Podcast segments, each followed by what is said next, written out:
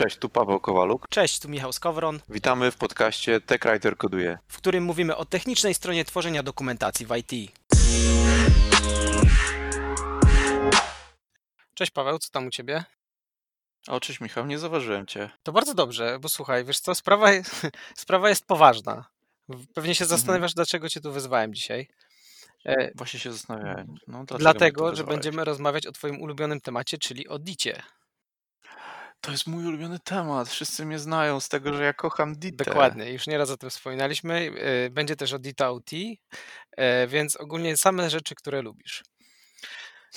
To może powiem Ci tak, e, od razu z grubej rury. Dla mnie temat taki powiedzmy do, do rozkminienia, czyli Dita z Gita. Powiedzmy tak, chcę używać Dity.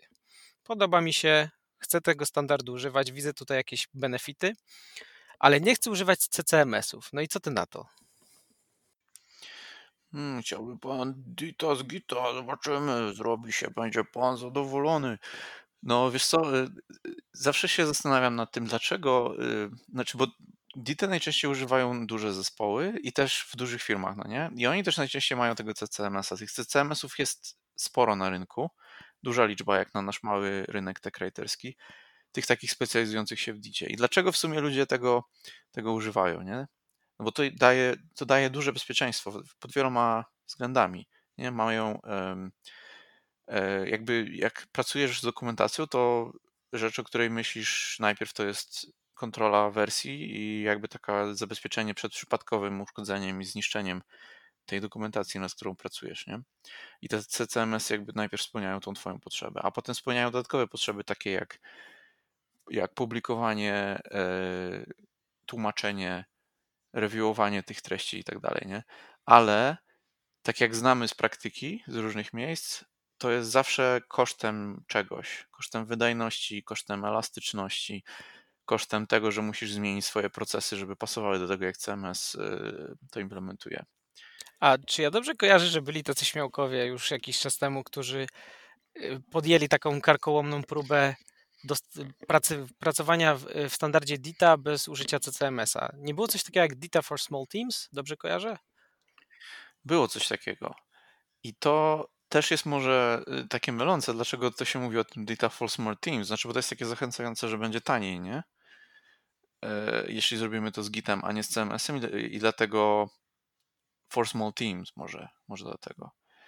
Ale y, przypomnij mi, kto, co, kto to byli za śmiałkowie? Kto A wiesz co, już do końca nie pamiętam, ale mam takie małe podejrzenie, bo to chyba tak nie zaskoczyło z tego, co kojarzę, bo nie słyszałem, nie ubiło mi się o uszy y, takie przykłady, gdzie ktoś by rzeczywiście pokazywał, że zrobiliśmy to tak i używamy sobie Gita bez CCMS-a i to super działa i to jest super rozwiązanie i to jest taki fajny przepis, możecie z tego brać i korzystać. Raczej to były takie chyba jednostkowe próby zobaczenia, czy to, czy to zaskoczy i być może było to trochę za wcześnie. Na przykład może jeszcze ta technologia, która była używana, może jeszcze do końca nie była taka super, albo może świadomość tej technologii była inna, może w software'ze samym się dużo wydarzyło od tego czasu.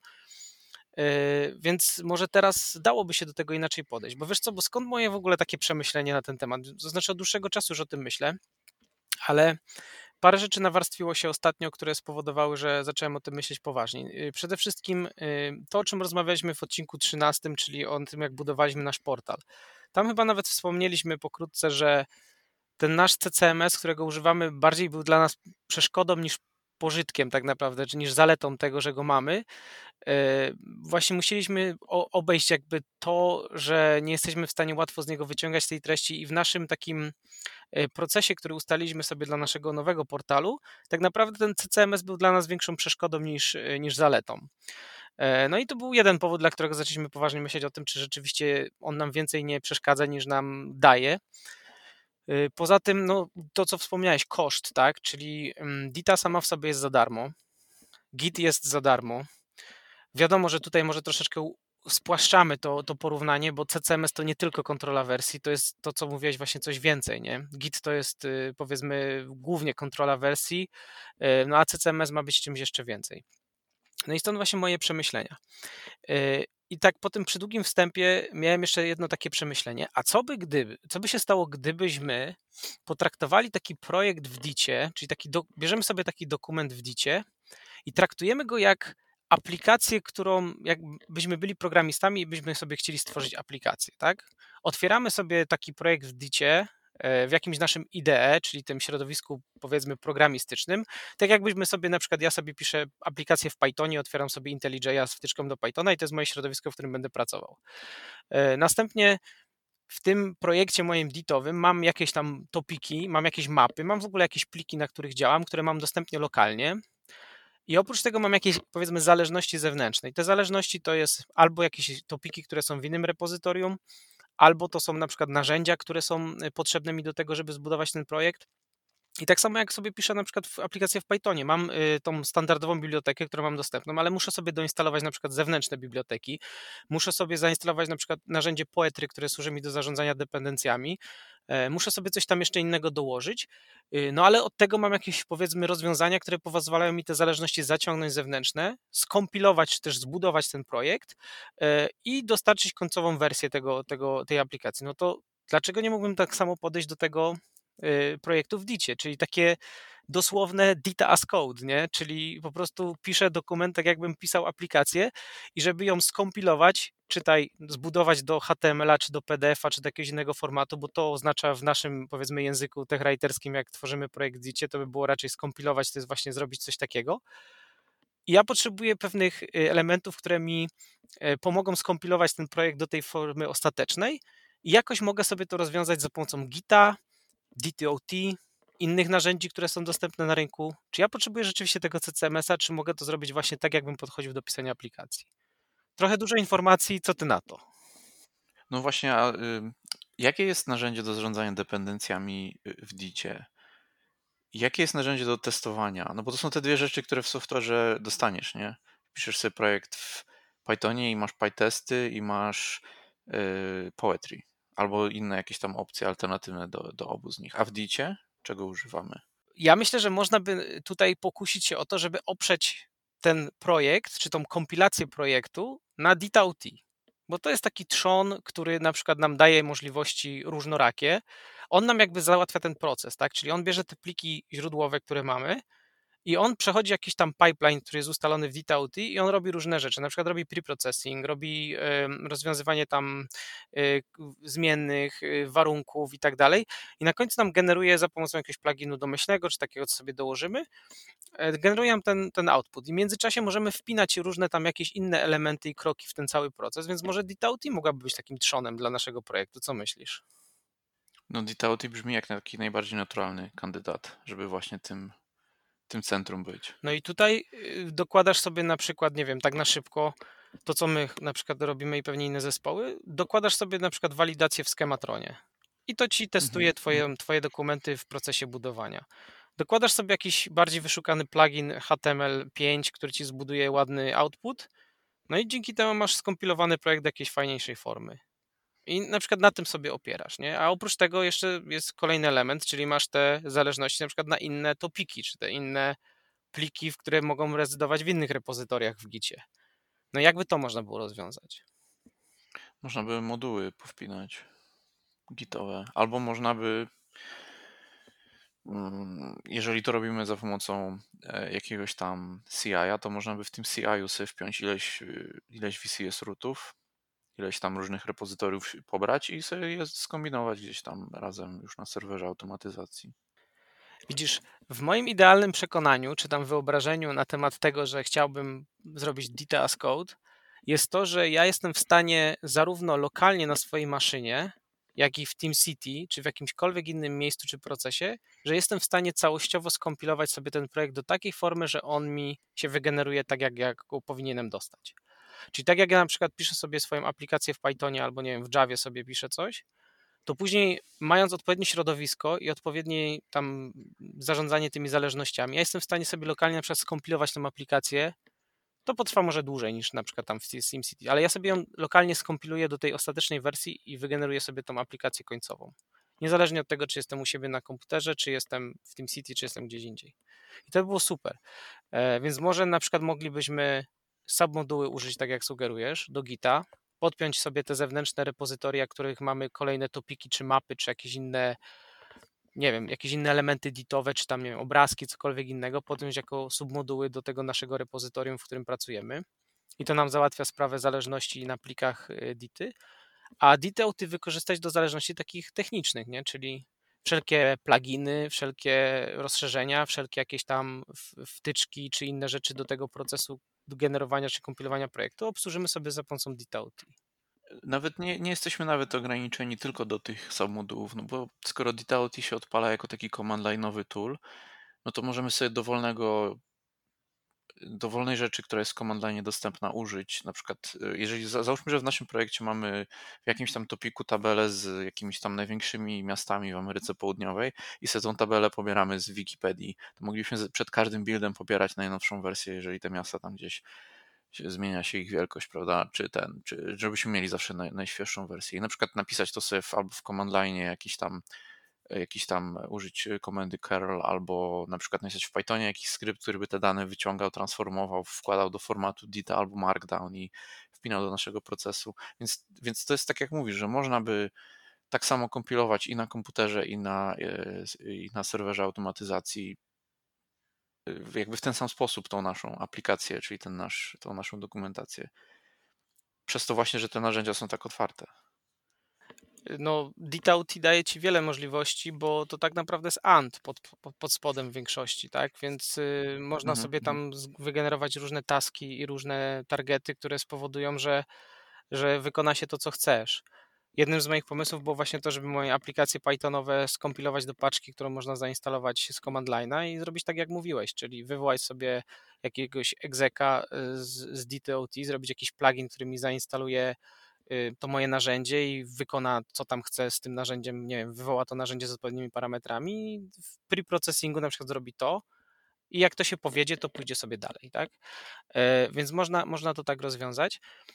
E, no, ale można też, y, powiedzmy, tą DTOT nawet jeszcze opakować bardziej, nie? Bo można pokusić się o jakieś narzędzia typu na przykład Gradle, które jest y, używane szeroko w środowisku Javowym. Ja to w ogóle z Javą mam niewiele wspólnego tak praktycznie, bo ja to niestety nie, nie, nigdy jakoś nie, nie doszedłem do takiego faktycznego programowania, no ale miałem jakąś tam niewielką styczność z tym narzędziem. No i jest to jakieś rozwiązanie, które można by ewentualnie e, powiedzmy rozważyć pod kątem zarządzania tam jakimiś taskami czy, czy zależnościami, właśnie opakować to jeszcze, to jeszcze w Gradle, ale nie wiem, czy w naszym wypadku miałoby to jakąś dużą wartość, czy nie wystarczy właśnie tego oprzeć na tej, na tej dicie OT i sobie jakoś to, e, to tam obsłużyć.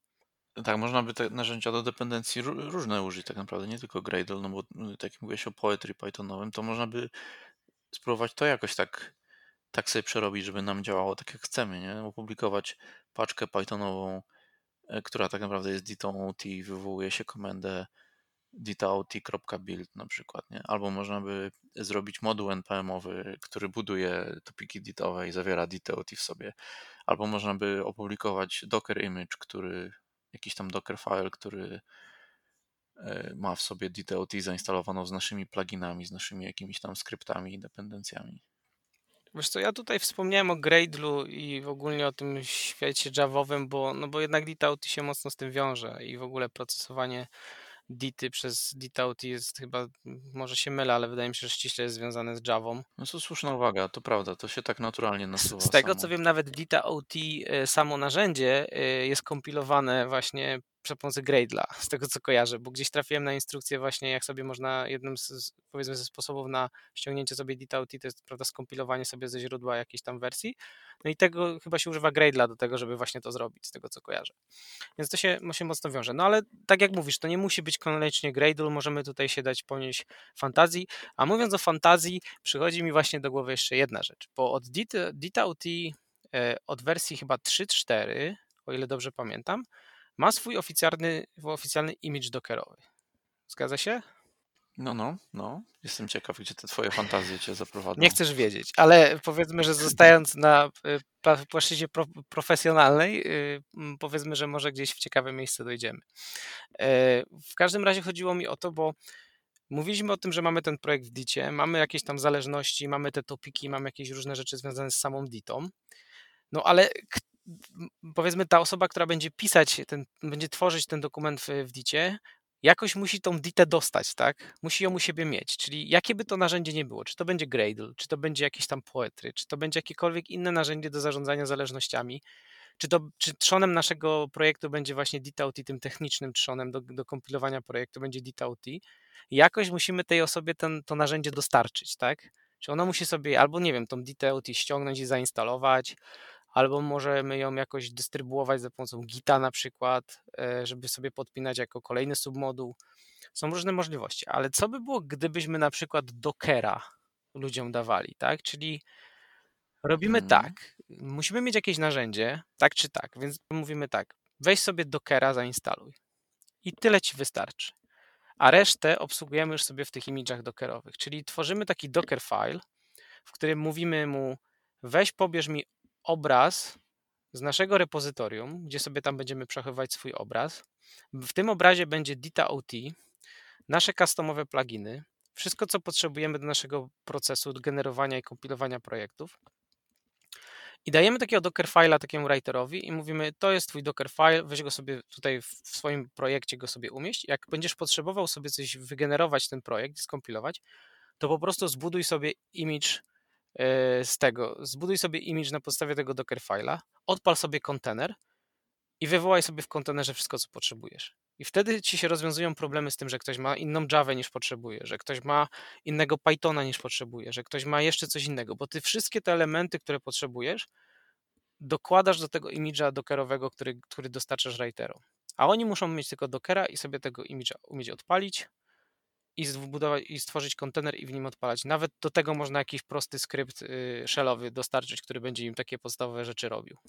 Albo jakiś inaczej to dostarczać. Co ty myślisz o tym? Wszystko super brzmi, tylko nasuwa mi się takie, ta, taka wątpliwość, no bo wszystko możemy zrobić, tylko pytanie, ile czasu to zajmie? Ile, wiesz, i jak, jak, jak to trzeba będzie utrzymywać? Czyli tak naprawdę ile to będzie kosztowało, nie? Czy zespoły na świecie są y, w stanie to robić? Każdy sam sobie tak jak mu pasuje? Czy to, czy to jest na tyle proste, że, no, że tak to się powinno robić? Wiesz co, y, no nie wiem, no do końca, wiesz, to są takie trochę Mhm. fantazje, nie? Ale z drugiej strony, y, skoro, skoro programiści powiedzmy w podobnym modelu pracują, bo oni też mają narzędzia, które właśnie, to jest wszystko, tą całą analogię budujemy na tym, jak pracują programiści.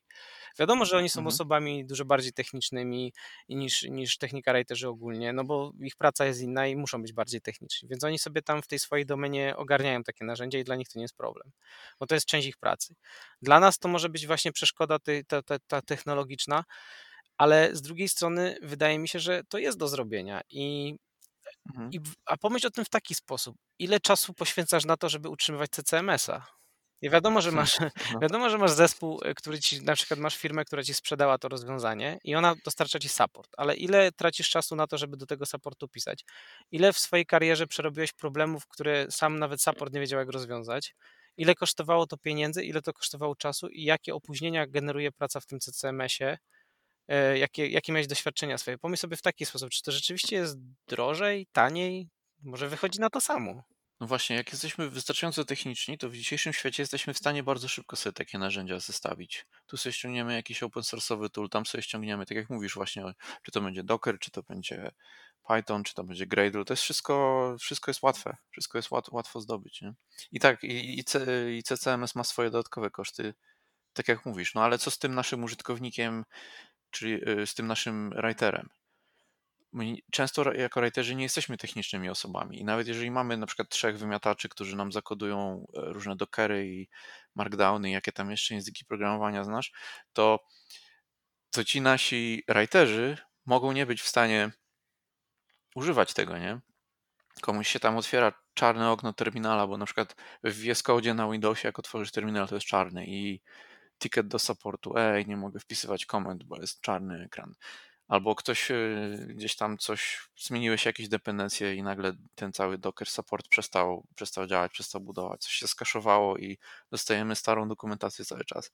Wiesz, jest kupa takich rzeczy, które liczysz na to, że CMS ci to ułatwi, no bo to jest taki WYSIWYG, jakiś GUI, tu jest guzik i tylko ten guzik możesz kliknąć, nie możesz sobie tam wpisać jakich parametrów chcesz w niego i tak dalej.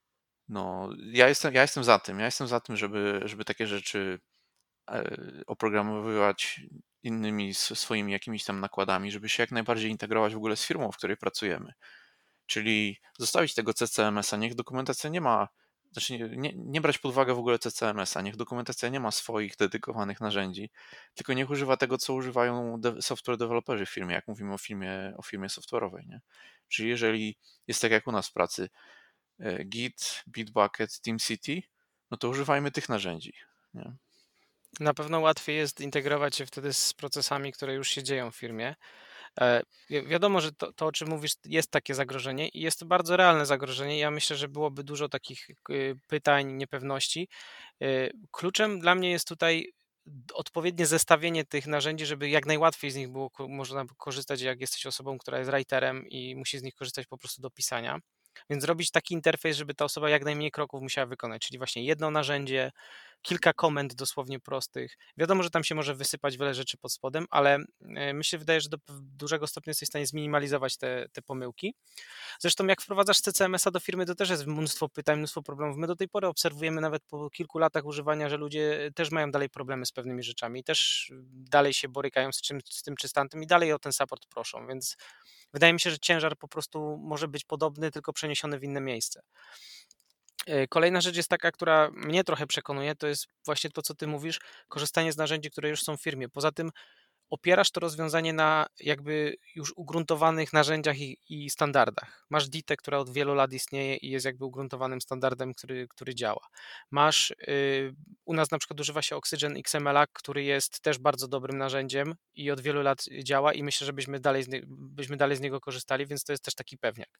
Do tego masz Gita, który już też od wielu lat istnieje, jest to system kontroli wersji, który jest używany na szeroką skalę w świecie programowania i i sobie bardzo dobrze daje radę i, no, i, ja, i dla mnie osobiście jest to jeden z naj, najfajniejszych narzędzi, jakie poznałem i jestem pod wrażeniem, że w ogóle ktoś coś takiego wymyślił i jest to open source. Ja jestem po prostu wielkim fanem Gita, odkąd zacząłem go używać. E, no i no, no rewelacja to jest. E, mamy Bitbucketa, który fajnie tam opakowuje tego Gita i w sumie dla nas działa. Mamy TeamCity, czyli wiesz, to są e, rzeczy, no i mamy tą DTOT, która od wielu lat jest właściwie takim de facto standardem do generowania e, z Dity czegokolwiek, nie? Tak naprawdę no nie masz nic lepszego na tę chwilę na rynku i to się dynamicznie rozwija i mnie na przykład, mnie bardzo podoba się to, e, jak DitaOT się rozwija. Ja nie mam doświadczenia z DitaOT z tymi wcześniejszymi wersjami. Ja gdzieś trafiłem do Dity, jak już była wersja chyba trzecia, ale patrząc na ich dokumentację, na to, że oni właśnie starają się iść do przodu, nawet jak dokumentacja zrobiona, że można edytować na bieżąco strony, że już Docker Image powstał, widać, że, że oni idą, chcą iść w tym kierunku takiej nowoczesności, nowoczesnego e, rozwoju oprogramowania i bardzo mi się podoba ten kierunek. Poza tym też y, działając na takiej DTOT y, domyślnej, nieopakowanej żadnym CCMS-em, jesteśmy w stanie dostawać najlepsze nowinki od nich od razu, bo my decydujemy, czy upgrade'ujemy się do nowej wersji. Jeśli uważamy, że nam to nie rozwali naszych procesów, to to po prostu robimy. Nie czekamy na naszego producenta oprogramowania, aż wreszcie sprawdzić, czy to działa i tak dalej, i tak dalej. Jesteśmy na przykład cztery wersje wstecz. Wiadomo, że to się, że niektórzy dają możliwość zewnętrznych DTOT i tak dalej, i tak dalej, no ale nadal masz jakąś taką dodatkową zależność, którą musisz spełnić, więc to mnie też przekonuje. Więc ja ogólnie bym w to wszedł i chcę to zrobić. Zobaczymy, czy za, się nie spotkamy za dwa miesiące i nie będziemy mówić, oj, no, to teraz porozmawiamy o tym, co nam się nie udało, tak? No. no, ja jestem też za tym, ale co nam się może łatwo nie udać, to jest na przykład zarządzanie tłumaczeniami bo to jest coś. E, to, taki, to jest taki, wiesz, grubszy temat, który normalnie w software developmentie się outsourcuje do jakichś specjalistycznych jednostek. Ale na szczęście, na przykład my w pracy mamy taką jednostkę, która, się, która może nam pomóc, nie? Więc my się pewnie o to akurat nie rozbijemy. Ja, ja byłbym ciekaw usłyszeć od naszych słuchaczy, jeśli ktoś jest taki, kto słucha, kto używa DT w Gicie, albo próbował używać i się to nie udało. Jakie, jakie tam, jak, jakich narzędzi używacie, jakie macie przemyślenia, jakie macie doświadczenia, co się udało, co się nie udało, co jest pozytywne, co nie, dlaczego wam się udało albo dlaczego wam się nie udało. To by było bardzo ciekawe, gdybyśmy mogli takie case study gdzieś usłyszeć. A jeszcze jedna rzecz mi przyszła ciekawa do głowy. Jakby to było na mhm. przykład y, zestawić sobie taki, y, taki setupik, y, ale z ditą w wersji lightweight mhm. na przykład, tak? Czyli żeby jeszcze odchudzić ten setup, żeby zamiast korzystać z takiej z pełnej, e, z, takiej, z tej podstawowej dity, to żeby wejść i spróbować korzystać z tej na przykład lightweight dita z markdownem. powiedzmy, i Mhm, zobaczyć, jakby mhm. to mogło działać. Ale to już tak wybiegamy w przyszłość tak dość mocno chyba. No, no, ja bym też y, miał, też, też mi taki pomysł chodzi po głowie, jak łatwiej pisać te pluginy, nie? Bo te pluginy są takie XML-owe w, w DTOT, że piszemy te antowe taski, piszemy te transformacje XSLT i to wszystko się wokół tego obraca. A jakby tak wziąć jakiś bazowy output z DTOT, na przykład HTML5 i go sobie przetworzyć poza. No bo tak jakby przeszliśmy cały ten ditowy proces, czyli rozwiązaliśmy te wszystkie dependencje ditowe z reusem, conrefy, concurefy, e, ditavale i tak dalej i na końcu jest ten HTML i chcemy opublikować gdzieś go na jakąś stronę. Dlaczego się męczymy z update'owaniem i utrzymywaniem pluginów e, DTOT, gdzie moglibyśmy ten HTML sobie tam przetworzyć jakoś i, i go przerobić, nie? Łyknąć go w jakąś bazę danych, w jakąś apkę statyczną, w jakieś coś innego. To, to mnie kusi, żeby coś takiego kiedyś spróbować zrobić. Bo wtedy byśmy mogli naprawdę szybko, szybko deployować różne tam. I wtedy, czy to jest lightweight data, data z markdownem, czy bez markdowna, czy to jest sam markdown, no to gdzieś tam się nam zbiegają te pipeliny i, i robimy jedną rzecz na koniec. No fajnie by byłoby tak oskrobać tą DTOT do takiego, do takiego podstawowego e, jej zadania, czyli do tego ciężkiego, e, do tego ciężkiego przemiału tej dity na coś innego i niech ta DTOT właśnie Mhm. nam robi tą najcięższą robotę, czyli niech nam wszystko, niech nam po tym chodzi po tych XML-ach, niech ona to mieli, niech ona tam rozwiązuje te zależności, niech to wszystko się tam kotłuje i w momencie, jak to się już stanie i tam po drodze na przykład wepnijmy jakieś walidacje, które musimy wykonywać na, na, na plikach źródłowych, a nie na outpucie, bo to ma sens większy, wepnijmy tego schematrona, zróbmy tam to wszystko, co ma być i na koniec wyprodukujmy jakiś taki właśnie output podstawowy, bez fajerwerków, jakieś tam po prostu transformacje do HTML-a, tak jak mówisz, i dalej zróbmy coś innego z tym fajnego, ale w innym miejscu. E, ja nie jestem ekspertem od pluginów Dita, a wręcz bym powiedział totalnie w drugą stronę. Jest to nadal dla mnie trochę czarna magia. E, może ostatnimi czasy, bo musiałem coś tam grzebnąć, troszeczkę mniej, ale nadal nie czuję, że jest to właśnie dla mnie naturalne środowisko do tego, żeby projektować strony. Jakoś, jakoś Mhm. nie, czuję, nie czuję się w tym dobrze, wolałbym jednak robić to trochę w inny sposób. Może dlatego, że nie znam dobrze tych XSL-ów, może, dla, może, może tutaj y, jestem ignorantem i może, może wiesz, to, to tu jest, leży powód, ale jakoś to jest właśnie to, co ty mówisz, trochę za ciężkie to się dla mnie wydaje. No, można dużo szybciej projektować teraz strony i deployować je niż za pomocą właśnie takich XSL-owych transformacji, więc fajnie by było częściej to robić.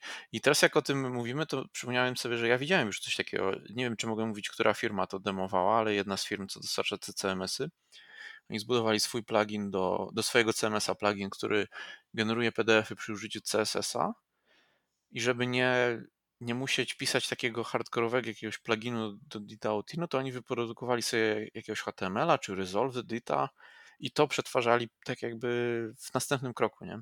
Czy przepuszczali to przez y, CSS-a i, i, i Prince, y, jak to się nazywa? Prince XML, nie pamiętam. Ten taki, taki cały engine do robienia PDF-ów z HTML-a z CSS-em. No właśnie, i tutaj byśmy jakby omijali trochę też problem z tym, że niestety mm, często te takie tradycyjne mechanizmy do transformowania też ich model licencyjny nie nadąża za tym, co się dzieje y, w oprogramowaniu, czyli mamy jakieś deploymenty w chmurze, tak jak my ostatnio się przerzuciliśmy na, e, na przerzucamy się już, jesteśmy na finiszu powiedzmy tego naszego portalu y, w deploymencie chmurowym i pewne narzędzia nam nie, nie, pasują do tego, bo się okazuje, że producenci nie są na to przygotowani i nie oferują sensownych modeli licencyjnych.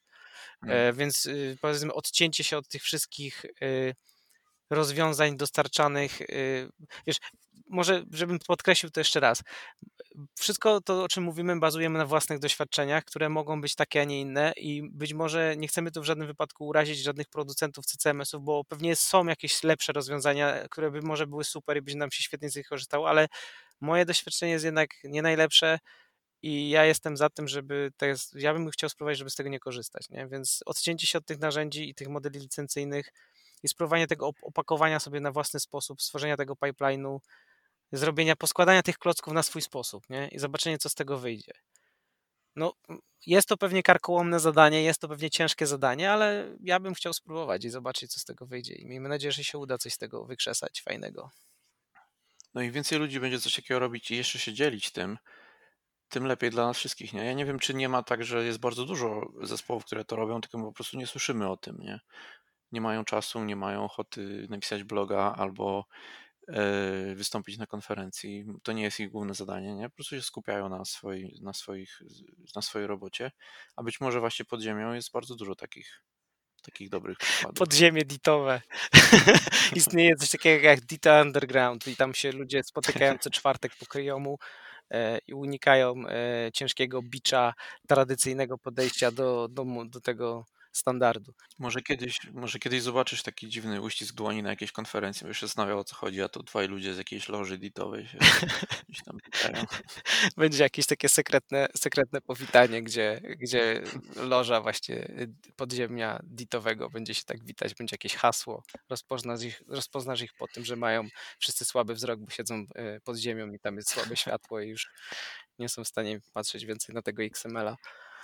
No nie, to trochę odpłynęliśmy. No to Paweł, to teraz może podsum podsumujmy to, o czym rozmawialiśmy y, i ten, i zwijamy się.